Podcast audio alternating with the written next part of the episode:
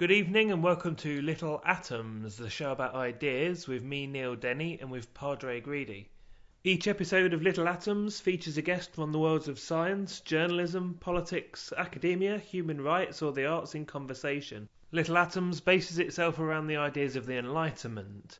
Things like secular humanism, free inquiry, freedom of expression, and the scientific method. Although we're just as likely to find ourselves talking about their antithesis, things like superstition, religious fundamentalism, censorship, and conspiracy theory. Our guests bring ideas that are challenging, sometimes controversial, often polemical, but always interesting. And our guest on this week's show was Professor Noam Chomsky. Noam Chomsky has been described as the world's greatest public intellectual.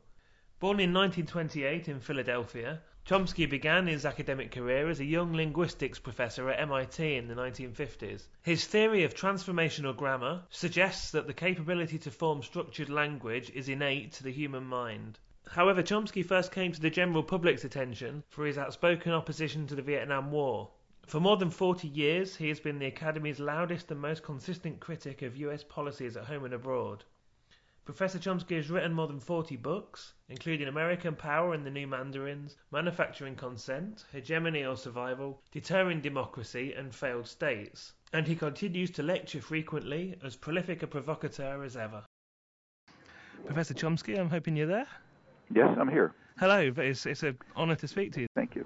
At the moment, a lot of people in in um, in Europe and I suppose around the world seeing America as emerging from something of a dark period into a bright new future with the um, with the election of President Obama. Um, he's he's presented in the media over here almost in messianic terms, and um, now he's he's been in power for uh, uh, just over 100 days, I think it is. I'd like to know how you think it's going. It's going about the way any rational person would have expected. Uh, the Bush administration, for in particular the first term of Bush, was completely off the spectrum. Mm-hmm. I mean, the spectrum of politics is pretty narrow, uh, but they were just off it. I mean, they were the aggressiveness, you know, the arrogance, uh, the brazen contempt, uh, even for uh, allies, uh, simply antagonized the world, along with the uh, aggressiveness of action and so on. And uh, in fact, uh, U.S. prestige in the world sank to its lowest point since it's ever been measured. So you could it was perfectly predictable that the next candidate would try to move back towards the center, uh, to be accommodating, uh, friendly, uh, and so on. And that's pretty much what Obama's doing. Actually, all of this brings to mind a uh, a comment about uh, the so-called special relationship between Britain and the United States. Uh, back in 1962, at the time of the missile crisis, Cuban Missile Crisis, uh, when the fate of Europe was really at stake, mm-hmm. uh, close to destruction. Uh, the United the, Washington was keeping its plans and decisions secret. It was not even informing Britain. Uh, uh, Macmillan had to learn about it through British intelligence. He was never informed. And a high senior advisor of the Kennedy administration in internal discussion said that uh, Britain will act as our lieutenant. The fashionable word is partner. Uh, Britain likes to hear the fashionable word, uh, but the real word is lieutenant. Now, Bush uh, simply told Britain and everyone else, "You're our lieutenants." Uh, Obama tells them publicly, "You're our partners. We really welcome you." But I'm pretty sure the uh, internal word is the same as it was under the Kennedy administration. So yes, there's a change in rhetoric, a change in style. Uh, not very much to point to in the way of substance, but uh, some change back towards the position of a more or less normal centrist Democrat, which is what one should have expected.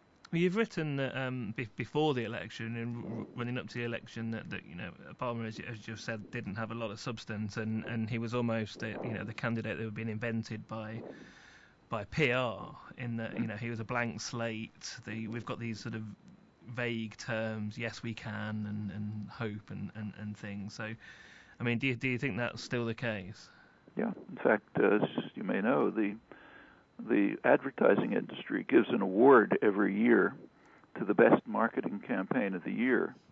And in 2008, they gave it to the Obama campaign. Mm-hmm. and executives were euphoric. Uh, you can read them quoted in the business press, like the Financial Times.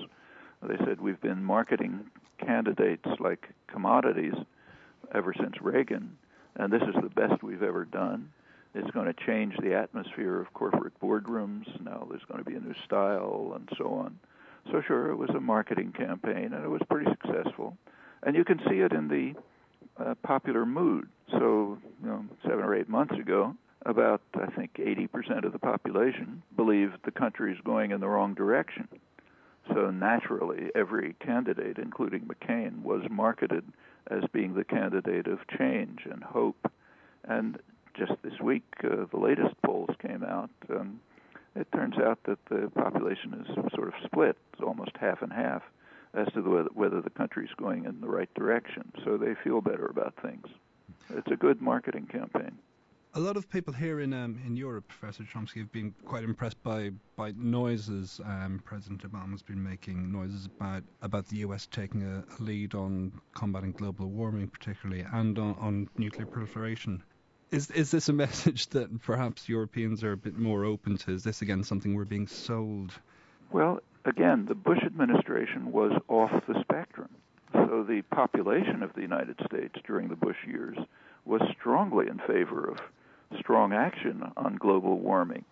In fact, the Kyoto Protocol was so popular in the United States that a majority of Bush voters in 2004 believed that he was in favor of it. That was the popular attitude. So now Obama is going closer to what had been the popular position all along, as you would expect when he's retreating for the more extreme Bush positions. And the same is true on nuclear proliferation. So the Bush administration, uh, with its uh, you know the extreme uh, arrogance and contempt, uh, essentially destroyed the uh, year 2005 uh, regular review of the Non-Proliferation Treaty and its nuclear issues. They essentially destroyed it. They said we're not going to take part. Well, Obama's going back more towards uh, what the Clinton position was. Yeah, we'll take part, and uh, we will take actions that are uh, pretty sensible. In fact, uh, I'm in favor of them. I think that uh, the U.S. should sign the Comprehensive Test Ban Treaty, should uh, uh, reduce uh, nuclear weapons, should act to reduce proliferation. I wish it would do it more seriously.